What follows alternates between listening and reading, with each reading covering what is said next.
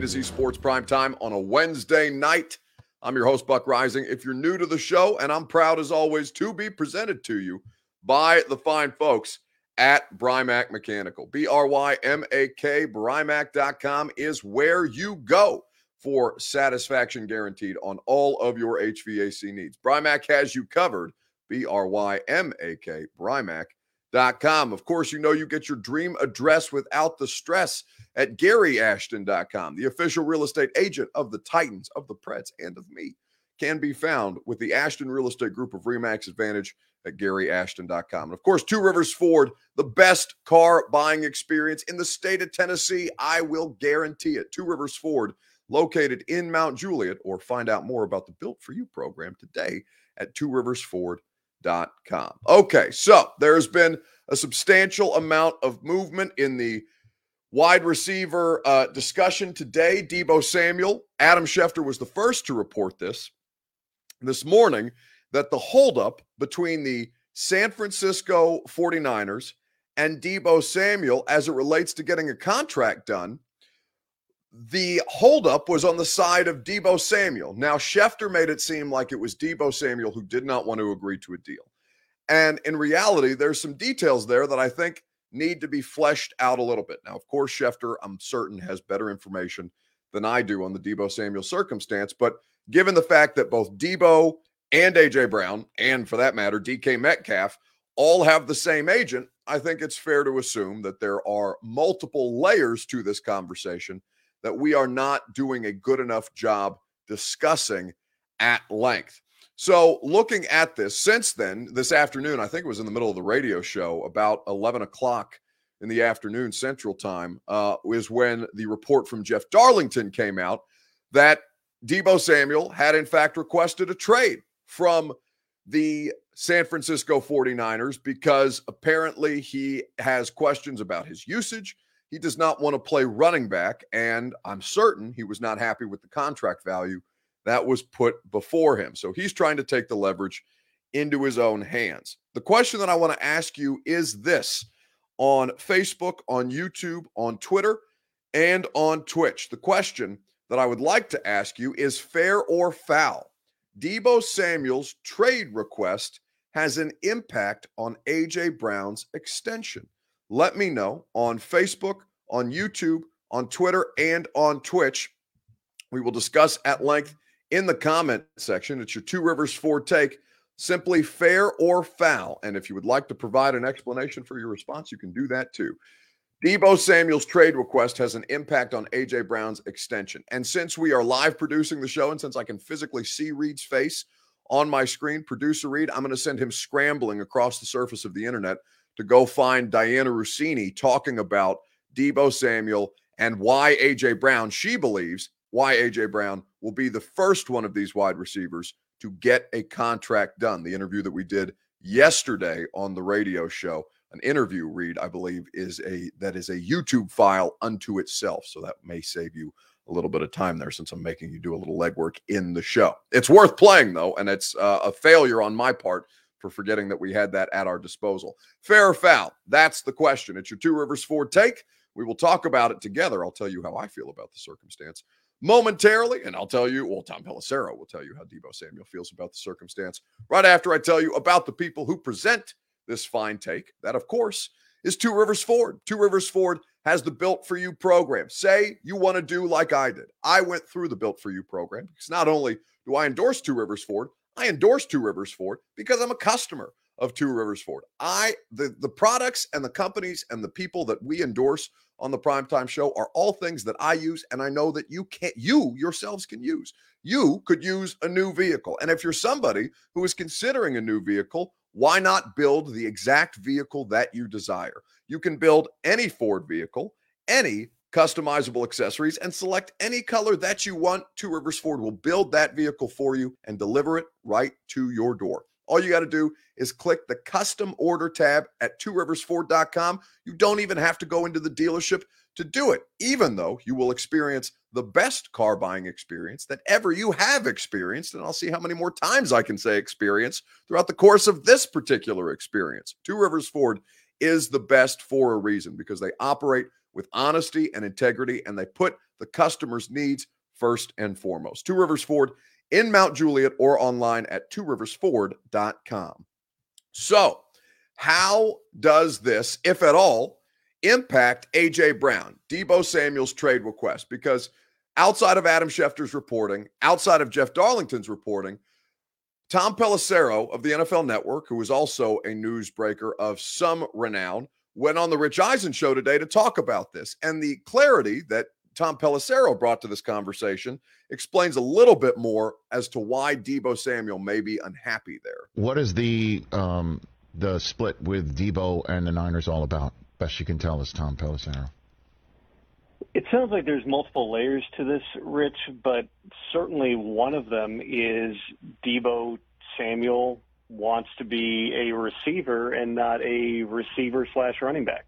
His rushing attempts were significantly up last season from where they've been in the past. Uh, we all know that he's a really, really physical player, um, but there probably are some concerns here about longevity. The counterpoint to that, of course, is that the part of the reason that Deebo Samuel is so valuable is because he's versatile. And one of the things Kyle Shanahan does as well as anybody in the NFL is, you know, run the same plays out of different personnel groups, move people around, use them in different ways. That's a big reason that Deebo Samuel is, you know, the player that he is because he can do all those different things. But, you know, in the big picture, it sounds like the role is part of the reason that Deebo wants to play someplace else where he may just be able to be a true wide receiver and potentially tack on some years to his career. So why why what and and then Kyle Shanahan's like what you don't tell me what to do or like they they they couldn't hammer that out or he was this an issue last year when he kept getting the ball do you think it sounds like it's something that's played out uh, these conversations through the course of this offseason. Everybody sees where the wide receiver market is going. The 49ers were willing and wanting to engage with Deebo Samuel, as other teams, frankly, should be right now because the numbers are just going to keep going uh, up and up. Um, you know, this trade request actually happened uh, a couple of weeks ago hence me uh, dancing around your question an hour ago on the show.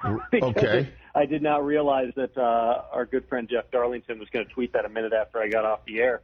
But yeah, I mean, this is they've been trying to deal with it. They stand ready to try to extend him. Deebo, it sounds like, has just decided in his mind he's better off going someplace else where he might be used a little bit differently. There's going to be a line down the block for people trying to trade for him, and the 49ers are going to have to make a decision here. Do they trade one of the most unique weapons in the NFL, recoup uh, some of the draft capital they don't currently have because the trade up a year ago for Trey Lance, or do they settle in and tell them we're not trading you and play the long game? So far, you know, it's been a couple of weeks. Uh, they obviously have not yet done a deal with Deebo Samuel, but we'll see as we have with Davante Adams, with Tyreek Hill. both of those, um, you know, were situations that played out behind the scenes for, you know, days or weeks prior to, you know, guys all of a sudden everything escalating quickly and being traded. Don't sense that there's anything imminent on the Deebo Samuel front, but again, as we've seen with other cases, these things can um, get moving quickly. Oh my goodness gracious! It's a great way for that clip to end, just in a you know an appalled Rich Eisen. Oh my goodness gracious! Zoinks, Shaggy all the wide receivers want to get traded. So the question is fair or foul at this point. Now, for those of you asking if the Titans would be able to trade for Deebo Samuel to pair with uh, AJ Brown, theoretically, could it happen? Yes. Is it likely to happen? No. But um, you know, Jon Robinson's going to speak to us tomorrow at 11:30 a.m. Central Time. If you want to hear from Jon Robinson live, I'm going to run that press conference on my radio show so you can listen to that. And I'm sure somebody will ask him about the wide receiver market and the status of AJ Brown, even though the purpose of this particular press conference has to do with the draft. But the question is fair or foul.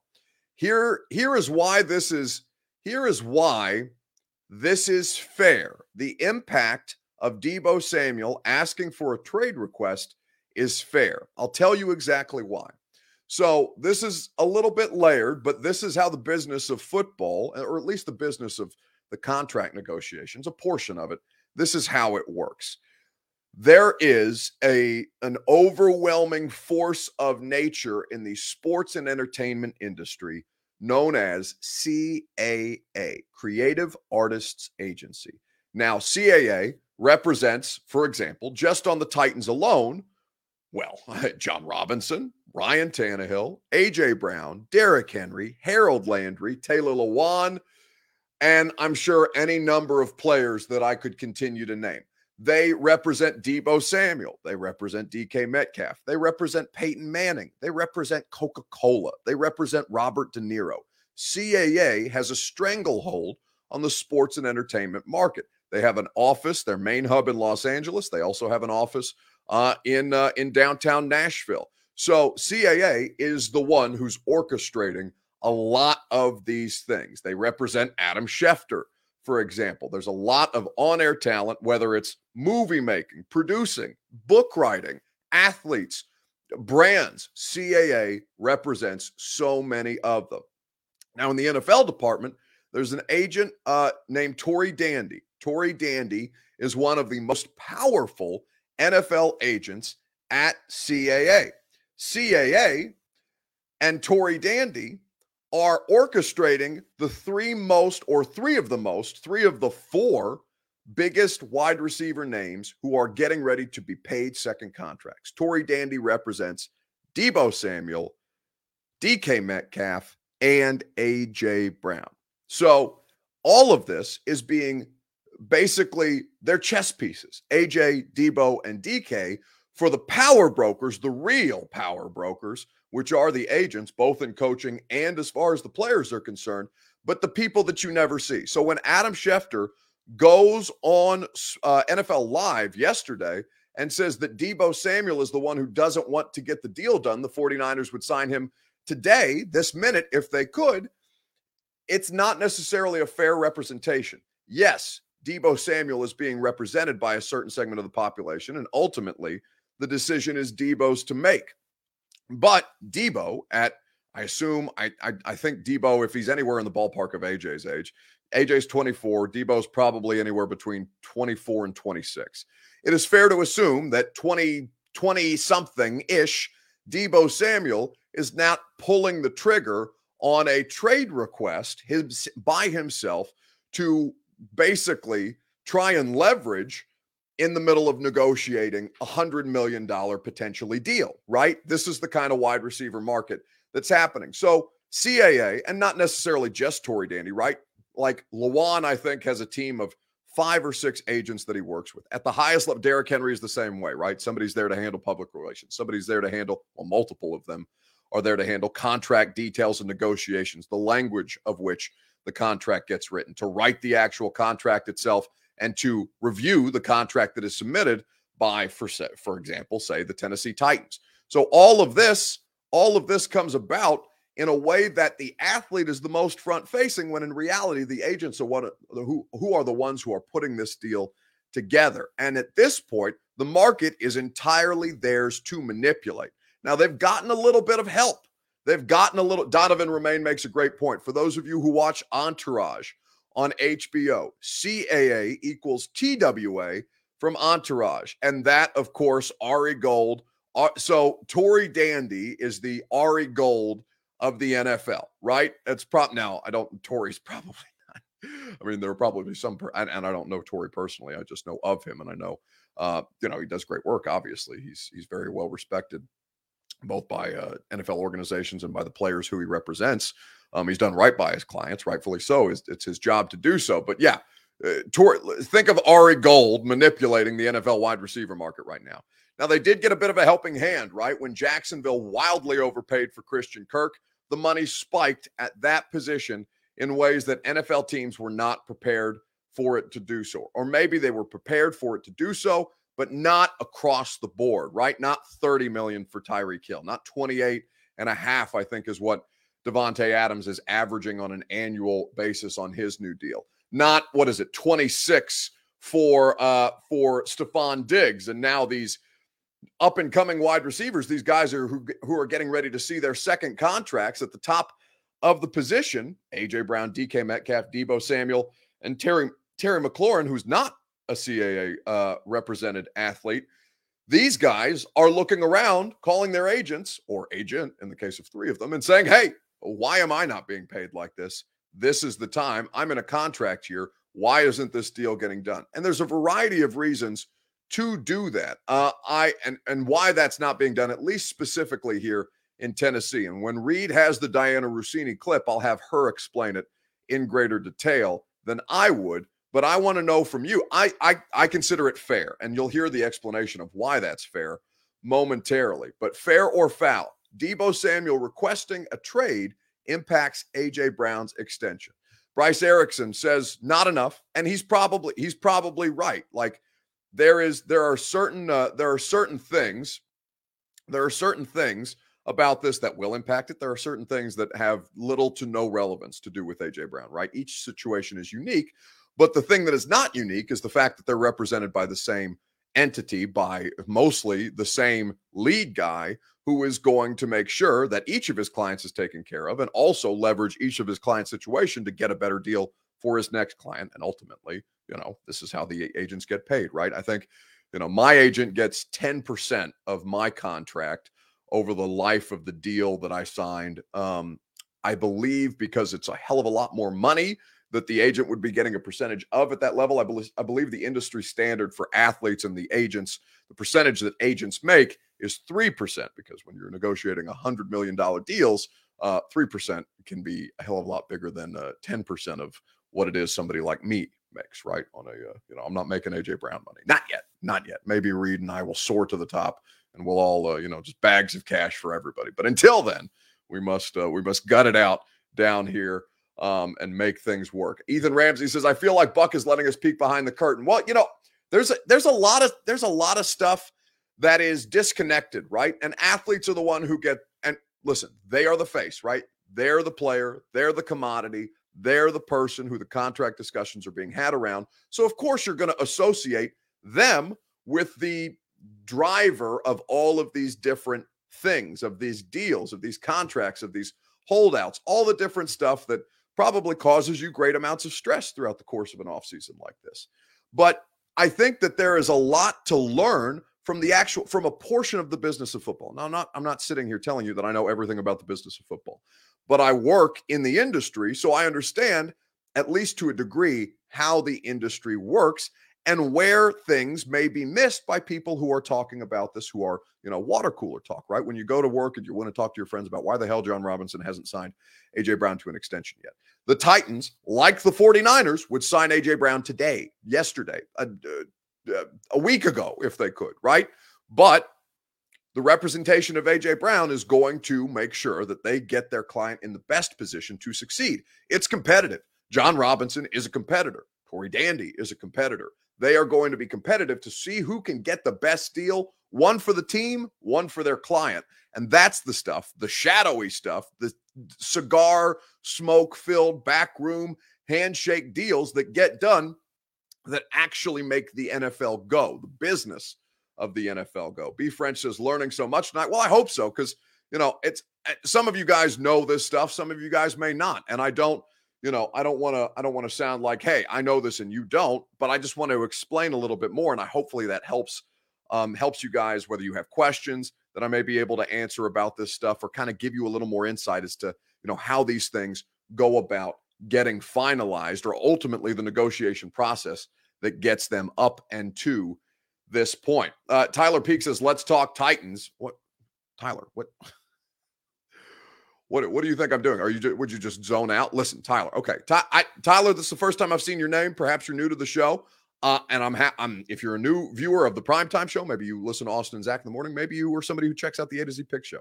Maybe you just stumbled upon the Facebook live stream tonight and you don't know how this thing works. I've just told you about the Titans. I've just talked to you about the Titans negotiation process. Tyler, I don't want to bite your head off because you're new here, or maybe it's the first time I've noticed you. Maybe you've been commenting for a while. I want to discredit you, Tyler. I don't want to be unnecessarily abrasive. But if you have not, if you have just listened to the 22 minutes that I've just done on this show, you completely and totally understand that I'm talking about the damn Tennessee Titans. I'm talking about the business that the Titans have on the negotiating table. If you don't think that's talking Titans, Tyler, then I would suggest that you pay a little closer attention. The job is to listen for you. My job is to speak. We can interact about these things together, and we can have it civilly and do it with uh, with great engagement and with great discourse. For example, like I did yesterday on the radio show when my friend of from ESPN, Dianna Russini and I discussed why AJ Brown is going to be the first one to get a deal done out of these four. AJ's not going anywhere. This has been a month and a half of this nonsense. And, you know, as long as there's not a contract done, it'll continue to be a part of the news cycle. And he likes to tweet, so it's going to stay as a part of the news cycle. But like this, we we are dealing with some kind of ridiculous widespread panic here locally about the fact that AJ Brown's in his feelings on Twitter, and I just I don't get why people are bent out of shape. I think people get upset because they think, what if he holds out? What if we have a season without him? Uh, you know, and then I would say to those people, well, he's going to rack up a lot of fines and eventually probably give it because he's not going to want to have to pay all of that nor does he have the money for all that because it, it, it, adds up. It's a lot. Um, you know, from what I can gather from conversations I've had with sources, both sides are are working towards a deal. Uh, they're trying to extend him. They're trying to keep him in Tennessee for a really long time. I, I don't think this is a situation where the front office of the Tennessee Titans are looking at this going, eh, we're, we're going to let him walk or you know, we'll we'll we'll you know, trade him. Everything I, I can gather has been they want to keep him. And even, you know, Jon Robinson was very open about how they want to make sure that he's not traded. Mike Vrabel went on Rich Eisen last week and said, We love him. As long as he's the head coach, they're not trading him. So, and you know how tough I, it is to get Mike to say something nice about people. you know, when I first heard that I, that soundbite, that actually is what really prompted me to think, man, AJ's not going anywhere because I've I've never heard coach talk like that. So that's our friend Dianna Russini uh, of ESPN. She was on the radio show yesterday. You can check out the full interview. We talk about a lot of good contract detail stuff about all of these guys, not just AJ, but specifically about why AJ will be the first one to sign a contract of these four. You can go check that out. The podcast of the radio show is simply called The Buck Reising Show, just spelled exactly like you see my name right there. All it is is the on this end and show on that end. And then you got the podcast. You're in business. That made producer Reed, I think, laugh or that uh, he was just stretching in the background. I'm not sure. Now I'm, now I'm trying out my comedy bits on Reed since I actually have a physical person that I can see in the corner of my screen. He's nodding in approval, or I think it's just pity. I'm not quite certain, but you know, we'll keep trying. Um, it would probably be June 1st before a deal could be done due to cap restrictions. No, Mitchell, that is incorrect. Incorrect flatly. And I'll tell you why that is incorrect here in just a second, right after I tell you about our friends at the Ashton Real Estate Group of Remax Advantage. GaryAshton.com is where you go for your dream address without the stress. Gary is the official real estate agent of the Tennessee Titans, of the Nashville Predators, and of me. I bought my dream address through the Ashton team coming up on, damn, I mean, it's almost three years ago since I've been in my home. It'll be three years this summer. And all my property value has done is go through the roof, not just because this housing bubble is insane right now, but because I worked with Gary and his team and they got me the Intel Edge. They had all of the details about the plans for my part of town. The fact that HQ2 for Amazon or a portion of it was going to be built about a mile and a half from my doorstep in downtown Nashville. About the fact that Oracle, the software company that is going to build a massive campus on the north bank of the Cumberland River, which is also close in proximity to my home, was getting ready to announce that deal, announce that commitment to do so, which of course is going to do well for my property value. That's the kind of intel edge that the Ashton team can provide to you, whether you're buying or selling your home. Don't sell without the intel. GaryAshton.com has that intel for you. So, Mitchell Johnson brings up the idea that uh, AJ Brown, um, it would probably be June 1st before a deal could be done due to cap restrictions. Well, no, because here's why that is incorrect, Mitchell. Now, he's talking about, Mitchell's talking about June 1st because of the Julio Jones money, right? Julio Jones was designated, even though he was released before June 1st, you can designate a post June 1st release and not have the money come into effect until after the June 1st deadline passes. So there's about $9 million that's going to be freed up for Julio or from Julio when June 1st rolls around. That has no impact on an AJ Brown extension.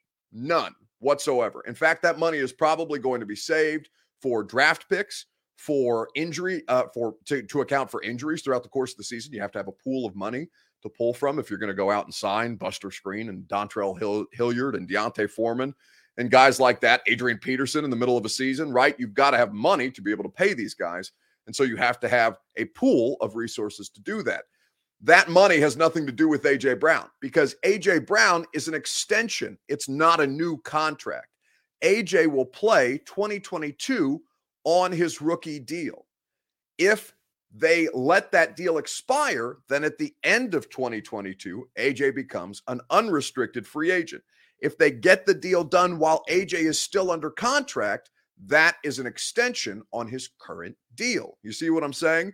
You he will play in the final year of his rookie contract, which is in 2022, at the allotted price point. And then after the extension is negotiated, 2023 will come at the new price point. The Julio Jones post June 1st cap alleviation has next to nothing to do with AJ Brown.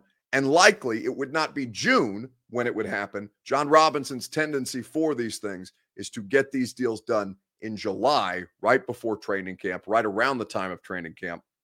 And that is basic. I mean, that's the way they've done it with Henry. That's the way they did it with Tannehill. It's the way they did it with Lewan, the way they did it with Byard, right? That is, and I believe that was my first year when Jurrell Casey got, it was like $60 million on his contract extension. That was right around pre-training camp time, too. So this is Jon, this is how Jon Robinson does business. Something to keep in mind. But the June 1st money this year has nothing to do with uh, AJ Brown this year. Uh, uh, Chris Frazier says, "Tell him, Buck." No, I'm not. Uh, I'm not. Uh, I'm not. Uh, I'm not yelling at Mitchell about it. I just think that they listen. It, it's confusing, right? I'm paid to know this shit, and I get confused. I'm constantly having to look up my copy of the NFLPA offseason rules and the collective bargaining agreement that I have access to to make sure that I know all the rules on this because it, it's super. Turns out business of football way more complicated than the actual football itself. Any idiot like this idiot can talk about football, can commentate on sports. Reed, producer Reed and I were just talking about. I do Instagram questions every Tuesday, a Q and A on the Titans every Tuesday on the A to Z Sports Instagram account, and Reed pointed out to me. Uh, actually, Reed, do you want to do you want to pop in the show? Do we want to do this live? I know we would have to get rid of the graphic, and you may have to live with my uh, my name on your forehead. But do you want to pop in and explain to people this is your this is your debut, this is your moment? Reed, do it. Get rid of the graphic first, and then pop into the show. Reed, are you there? I'm here. I'm here. Look at this. How's everybody doing? Look tonight? at this. Actually, get the get the hell rid of my get get rid of this prime time on the road graphic. We're not on the road. We're this is fine. Look at look at producer Reed. He's glowing. He's fabulous. He is the person, the genius behind the madness that is A to Z Sports Prime Time. Reed, do you want to tell the audience the conversation that we were having prior to the show start this evening? Basically, we were just going through the Instagram uh, story comments that always seem to have these Titans Tuesday questions, but everyone seems to come back every week to the same question that is buck how do i get into this industry? And you keep saying you are a poli sci major. So how the heck do they get into the industry? We both don't know except for just go out there try and know everything that you can about the team right? Well no because we still you're an expert on the team. I am not however but i still have my opinions and i love to shout it out to them shout All out right. to the internet Very good. Shout out to the internet. Shout out to producer Reed. Back to the shadows, and we will bring in Reed periodically because he is so so good at what he does. Uh, don't worry about the graphic Reed. I am. Oh, look at that! He did it for me. This is why he's a pro. All right, very good. Producer Reed's first debut on the primetime show, even though he's been back there schlepping around for basically two. What is it? Two years now, Reed. Almost. I mean, you've been with me almost the entire time, basically three years at this point. Very exciting stuff. Point being, there is no like. It's it's tough to understand all these different loopholes and post June 1st, pre June 1st, collective bargaining rules, all these different things. You can you can study this stuff religiously and still not have all the answers, right? I learned a hell of a lot about the salary cap last year when the NFL salary cap took a almost $16 million haircut.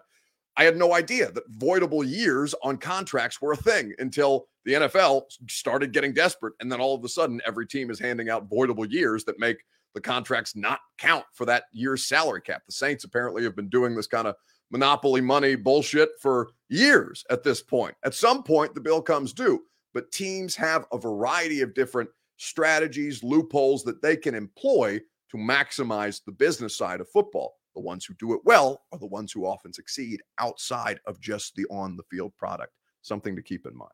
Anyway, so since we're talking about disconnects this evening, uh, P- uh, Puka says Reed and Lucas should get together. So that's producer Reed on the primetime show and producer Lucas on the uh, on the radio show. We do need to we do need to do stuff more communally. That's on me, but that's you know that's why Reed is organizing a lot more of the primetime show these days because I cannot be relied upon to show up on time or to do things in a timely fashion. And Reed is much more uh, efficient that way. So you know, we will we will organize. We, we need to do uh, we need to do something with with the primetime audience as well. We do a lot with the radio show audience, and this is a deep and utter failure on my part. And we will we will work to better ourselves uh, whenever A to Z Sports takes its uh, summer hiatus and we come up with new ideas to improve the product for you. Um, holy crap, look at this. First for a lot tonight. Wow. Yeah. Uh, everybody's excited to see Reed. Look at that, buddy. You're a superstar. How about that? All right. Um, let's uh, let's talk about disc- other, other disconnects throughout the course of the uh, throughout the course of the draft process because Mike Vrabel looks pissed on your graphic for a reason. That's because coaches, um, coaches and fans view the draft process a hell of a lot differently than one another, and we'll talk about the details of that. Mark Jones says you should get Jon Robinson to do an interview with you for a live primetime show. You know, it's we've never, I mean, I guess we've never asked Jon to do a primetime show, although 8 p.m. is a is not a fair ask of anybody. You know, most people are eating dinner, they're relaxing, they're you know, I I because because he does the radio show, he's done the podcast before because we can work around his schedule we can we I've never asked him. I don't know that he would be outright opposed. I just, you know, out of respect for other people, I don't we we don't do guests on the prime time show typically because of the time that we do the show. And so uh, you know, I mean maybe like like I said, Jon's going to talk tomorrow. Maybe we bring up uh, the idea for a live stream prime time. Um, no, you should have Vrabel on, says Puka. Why? So he can so he can roast my ass for a live audience. Nothing would make him happier. Nothing. He would. He would. I. Mike. Mike cannot be bothered to do much, but he would. I think that Mike would relish the opportunity to come in here in front of a live audience and in in a way that he can see all the comments and just punk me for an hour. Uh, the way that uh, the way that he does at the press conference with press conferences with all of us. G Man on base says Jon Robinson's watching Dateline reruns at eight o'clock. Yeah, that's right. Chris Frazier says Mike Keith will do it. Yeah, it, here's the thing though, like uh, and, and then we'll talk about the Vrabel disconnect thing. Um, I, uh, you know, I like I like that there's differences about the show, right? About the shows, right? We've got the radio, and maybe this is too much inside baseball for you guys, but you know, maybe, maybe some of you are in, in, interested in this. Can Dre say, well, here's here's one question that Dre asked that I can give you a definitive answer answer on. Dre says, can the audience get on the show? Absolutely not. Absolutely not. None of you can be trusted. Uh, there is no way for me to control what the what the hell? Uh, what the hell would go down if we popped one of you into this uh, live prime time situation? But here's the thing: like, I like a little separation of church and state. You know what I'm saying? The radio show, do a ton of interviews. Vrabel, Robinson, the players, Mike Keith. Co- I mean, hell, tomorrow on the radio show, uh, who do I actually? I, who do we have on the radio show tomorrow? I'm drawing a blank, but I like I had Harry Douglas today. Had our buddy Josh Pate from CBS Sports. Radio show, we can do the interviews. Podcast, the 615 session podcast, we do the Titans Media Roundtable, right? So that's for Jimmy Wyatt, that's for Turron, that's for Rexrode. Um, and the primetime show, it's just you and me. Now, you know, would it be a good payoff for you guys if every once in a while we had somebody like that pop into the live stream? Maybe so, but like just for the sake of me not feeling like I'm doing the same show because I've got four shows now that I'm responsible for, you know, I like I like that this is this is a little more personal between you and me. So if you guys would like to politely say that I'm not good enough for you anymore and that you need a little spice, you need to bring somebody else into the bedroom to mix things up a little bit. Perhaps, yeah, we already did that with producer Reed. We did that already. Okay. We gave you we gave your your, your little spice. You had your little affair with producer Reed. Now we get back back to brass tack and tack, tax. And why won't you look me in the eye anymore? You know what I'm saying? Like I just I think there needs I think there needs to be uh, I think there needs to be differences with the show. Um, but yeah, we don't need pagan rituals happening on the show. Why not? We can. We. I wouldn't. I, I almost said we could sacrifice one of the cats on air, but of course, I love them more than anything. Uh, anything that I have in my life. So perhaps that would not be the best thing, and then Peter would come after me. Uh, Jeff Roberts asks, "Man, we're getting caught up in a. Uh, we're getting caught up in a." Uh, uh, a Q&A session tonight, and that's fine. Listen, I'm going with the flow tonight. You guys are welcome to do so. Uh, Bryce Erickson said, I didn't know Buck moonlights as a comedian. Well, no, I just, I, I have shitty jokes. I have shitty jokes, and every once in a while I'll get a pity laugh out of it. Uh, Jeff says, You, Austin, and Zach are great all at once. You guys doing that for the draft this year, Buck? Well, I don't, I don't know. Uh, I don't know that, um, I don't know that they've announced the draft plans yet for A to Z. So I'm going to, until I know who knows about what we're doing, I'm not going to say anything. I don't want to give away. Know, Austin and Zach do things correctly. They like to announce things, all this, that, and the other. Jesse Bailey says, "Dude, did you really just say that? Did I really just say what, Jesse? Enlighten me. What are you? What are you so outraged? What are you aghast that I've said? You want to expand for me a little bit so I can, uh, so we can have a conversation." Uh, without me overreacting because I don't want I don't want to do you wrong, Jesse. What are you what are you what are you what are you caught off guard by what I've just said? You I'll give you time to expand um, and then we can have a discussion about that. But long story short, um, I will be I will be at the Titans facility all three days of the draft Thursday, Friday, and Saturday.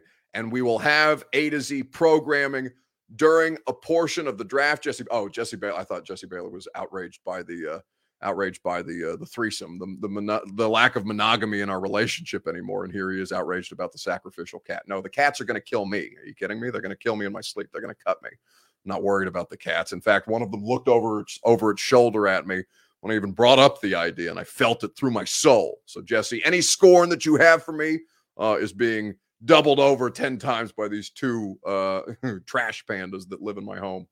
Anyway, uh, let's uh let's move on to the draft disconnect and the whole reason why Vrabel looks pissed off on your graphic tonight. So we've gotten uh, we've gotten the, the wheels have come off. Anyway, um the question that we want to ask you is this on Facebook, on YouTube, on Twitter, and on Twitch as I try to get myself back together. This is why producer Reed is here to help me stay on course. What is the biggest NFL draft disconnect? What do you think is the biggest NFL draft disconnect between coaches and fans. Let me know what that is in your opinion on Facebook, YouTube, Twitter, and on Twitch. We will have a discussion together. I will give you, well, I won't give you my opinion on this. I will give you my friend Greg Cosell's opinion on this. Because in the way that we don't have live primetime guests, we always provide you great content from the interviews that I do so that we can share them with you as the primetime audience. What is the biggest NFL draft disconnect to you between coaches and fans? We will talk about that right after I tell you about our friends at Brymak Mechanical. B R Y M A K. Brymak.com is where you go for satisfaction guaranteed on all of your HVAC needs. Brymak is the best in the business. They'll get you covered, they'll make sure you are in a position to succeed. They'll make sure that you're in your comfort zone. Chris Hamby, Miss Sherry, family owned business, named for Bryant and Mackenzie, family, locally owned and operated here in Middle Tennessee. Three locations, in fact, the main hub in Clarksville, three locations in Tennessee and in Kentucky. B R Y M A K, Brymak Mechanical. Um, Stephen King says Cats and Buck definitely had a pre show toke on, uh, well, you know, it is it is a, holiday to some where it is uh, where it is legal for you guys. Uh, to uh, Tennessee is not one of these states. Uh, in fact, I'm pretty sure we just had legislature that tried to ban Delta 8, which is like, you know, uh, pot without the pot in it. so if you want to get bent out of shape about that, I guess that is your own prerogative. If you do celebrate the holiday, I hope that, you know, you're enjoying the show, that it's not overwhelming to you, and that you're not being chased by a dragon because you hit it a little too hard before we popped on live tonight. Just know that the dragon's not real, but my my the rage that you're feeling from me, that is. That is making up for the dragon uh, that you think may be chasing you around. Uh, G Man says, I'm picketing 1045 tomorrow with my new sign, Buck must free Reed. I've just freed Reed. I just freed Reed. What do you mean? Reed, Reed has been free. Reed has been, Reed has, listen, this is on Reed. This is not on me. It's on Reed. Reed has had the ability to do this shit for two years. This first time he decided to do it. Sure, I had to open the door for him, but it was, it's two years Reed's been back there. Two years. And this is the first time that we, that we figured it out. Anyway, what's the biggest disconnect between fans and coaches in the NFL about the draft process. So, um, De- uh, Deborah Puka says, with information available to them, don't understand why Titans drafted Isaiah Wilson. And listen, the, the pandemic draft, like, there's no excuse for Isaiah. Isaiah, Isaiah was, I mean, Isaiah is arguably one of the biggest first round busts in the history of the sport, not just in like the history of the Tennessee Titans, in the history of the sport. Um, but the the pandemic evaluation process was so mangled that I don't want to give them a pass. You can't give them a pass because it's continued to have ripple effects to where we're talking about potentially another offensive lineman in either round one or round three, because of course they don't have a second round pick. But you know, I do you do have to grade it on a curve a little bit, even as that grade is still going to be uh, an outright fail. Uh, ben Hall says Reed isn't real. Yes, we've just shown people that Reed isn't real. Reed's not my imaginary friend. I've been making Reed up for three years. you guys are the worst. Uh, even though it's understanding, not wanting to, it's understood why it happens. Tig says, not wanting to show your hand, but it would be nice to know what the coaches believe the needs are. Well, they're never going to tell you what the draft board looks like. Never going to tell you. They're never going to tell me. They're never going to tell us in a press conference setting. They're never going to make that information public. This is state secret kind of kind of uh, kind of stuff. And but I do think it's important because not Isaiah Wilson, but let's let's do Dillon Radunz, right? Dillon Radunz, who's a second round pick from last year, who fans hear and see second round selection, offensive tackle. You know it's a need. You expect that player to be a full time starter. You expect that player to participate or to contribute earlier in his rookie season than Dillon Radunz actually did. And for him to have meaningful contributions in year two for Dillon Radunz coming up in this season. There will be opportunity, right? There's at least two offensive line slots open for the Tennessee Titans right now. But I want you to hear Greg Cosell and I had a really good conversation about this on the fourth show that I do.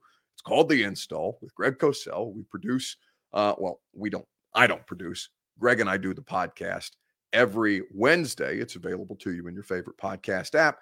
And Greg Greg walked us walked me through and by uh by extension you through how it is that something like Dillon Radunz comes about in ways that make all the sense in the world to people in the facility, but to fans look like another early round pick bust. You draft a player in the second round, you expect him to, be, to become a quality starter.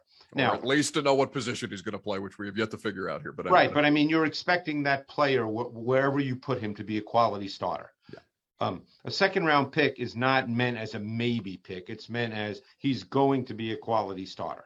Yeah. Um, and but you understand when you draft Dillon Radunz that obviously the level of competition he faced on a weekly basis at North Dakota State in the FCS is not the same as if you're drafting someone from a Power Five school, certainly not if it's from the SEC. So you understand going in that there's going to be a learning curve. Yeah. You understand that. And but because he's a second round pick, I'm sure that a lot of fans think, well, how come he's not playing? Why isn't this guy really good right now? Well, J- Jon Robinson knows that. The team knows that. Now, he's year two you'd like to see a couple of things, obviously, when you get to year two. Number one, he's going to have to have a position. And I'm not saying that jokingly. He's going to have to have a position. And you'd like to see him improve to the point where he can become a starter. Now, I, you know, it's again, we're talking in later April. Uh, I don't know what they their plan is for their O line at this point. Um, but you'd like to believe that he can become a starting player. Uh, you know, I don't know who they plan on playing at left guard right now.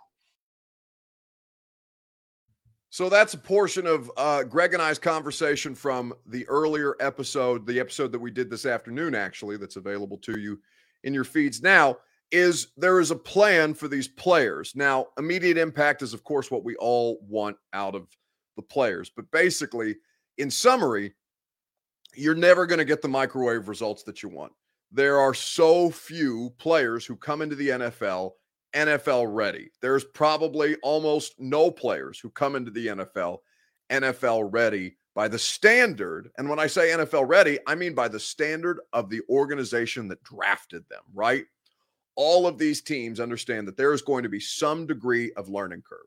Is it easier for a guy like, uh, oh, let's take, for example, Evan Neal, right? The left tackle out of Alabama. Is it going to be easier for Evan Neal to make the transition from college to pro? Evan Neal played at the highest level. Evan Neal played postseason football. He played against the best talent in college football. He is going to be one of the more pro ready prospects because of his pedigree, because of his background, because of the conference in which he plays. Dillon Radunz is going from FCS, FCS, not FBS, which is major college football, North Dakota State University.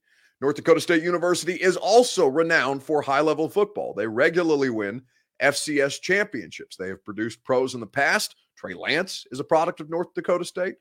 Uh, Carson Wentz, as just as far as recency uh, is concerned, is a product of North Dakota State. They have pros and they understand what it is to produce pro prospects. But there is a lot, there is a lot of this that I think there's a disconnect between um, between fans and between the people who actually do this for a living because you may make jokes about the hand size of quarterback, right?